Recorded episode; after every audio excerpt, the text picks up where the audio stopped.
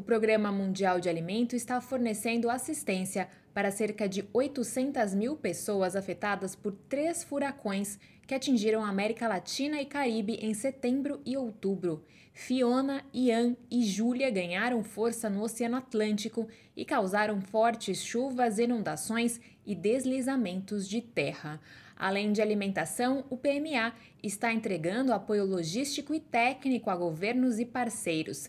Antes da temporada de furacões, a agência pré-posicionou mantimentos e pessoal em toda a região.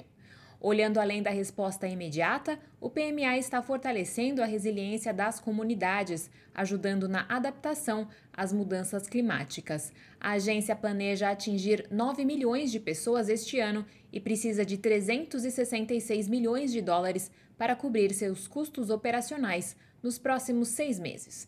No primeiro semestre de 2022, o PMA ajudou mais de 630 mil pessoas por meio de atividades como restauração de terras e florestas, introdução de práticas mais resilientes ao clima, criação de ativos e geração de renda e acesso a seguros climáticos.